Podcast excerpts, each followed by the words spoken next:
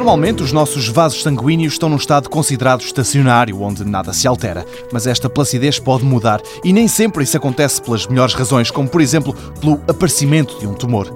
Rui Travasso, professor na Universidade de Coimbra, está a desenvolver um modelo computacional que poderá ajudar à melhor compreensão destas alterações. Observar quais são os princípios físicos que estão por trás do crescimento de vasos capilares.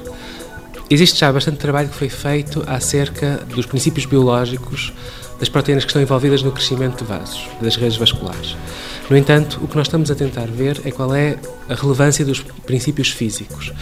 Qual é a relevância das propriedades mecânicas do tecido no crescimento da rede vascular? Qual é a relevância do fluxo sanguíneo no crescimento da rede vascular?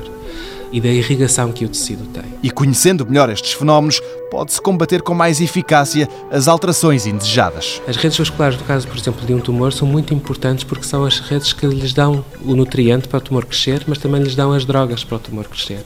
E, portanto, é preciso que o tumor, no fundo, esteja acessível à quimioterapia, mas também é preciso controlar a quantidade de nutriente que ele recebe. E o tumor altera esta rede de forma a otimizar o seu crescimento. E é isto que vamos conseguir atuar sobre este tipo de redes, porque vamos conhecer diferentes mecanismos de o fazer. Para além de, de mecanismos bioquímicos, podemos também reconhecer mecanismos físicos. Rui Travasso sublinha que esta investigação é importante, até porque muitos tumores são capazes de fugir aos métodos que atualmente são empregos para os combater. Quando se tenta atrofiar o tumor desta forma, o tumor não consegue sobreviver naquele sítio e vai provocar metástase e vai para outro local e pode ser pior, pode se tornar mais maligno nesse caso. Portanto, é este o balanço que tem que ser feito.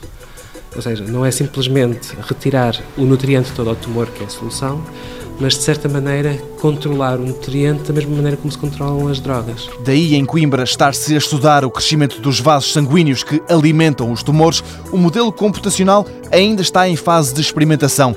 Depois de terminada e validada, este conhecimento pode vir a ajudar a combater o cancro. Mundo Novo, um programa do Concurso Nacional de Inovação BSTSF.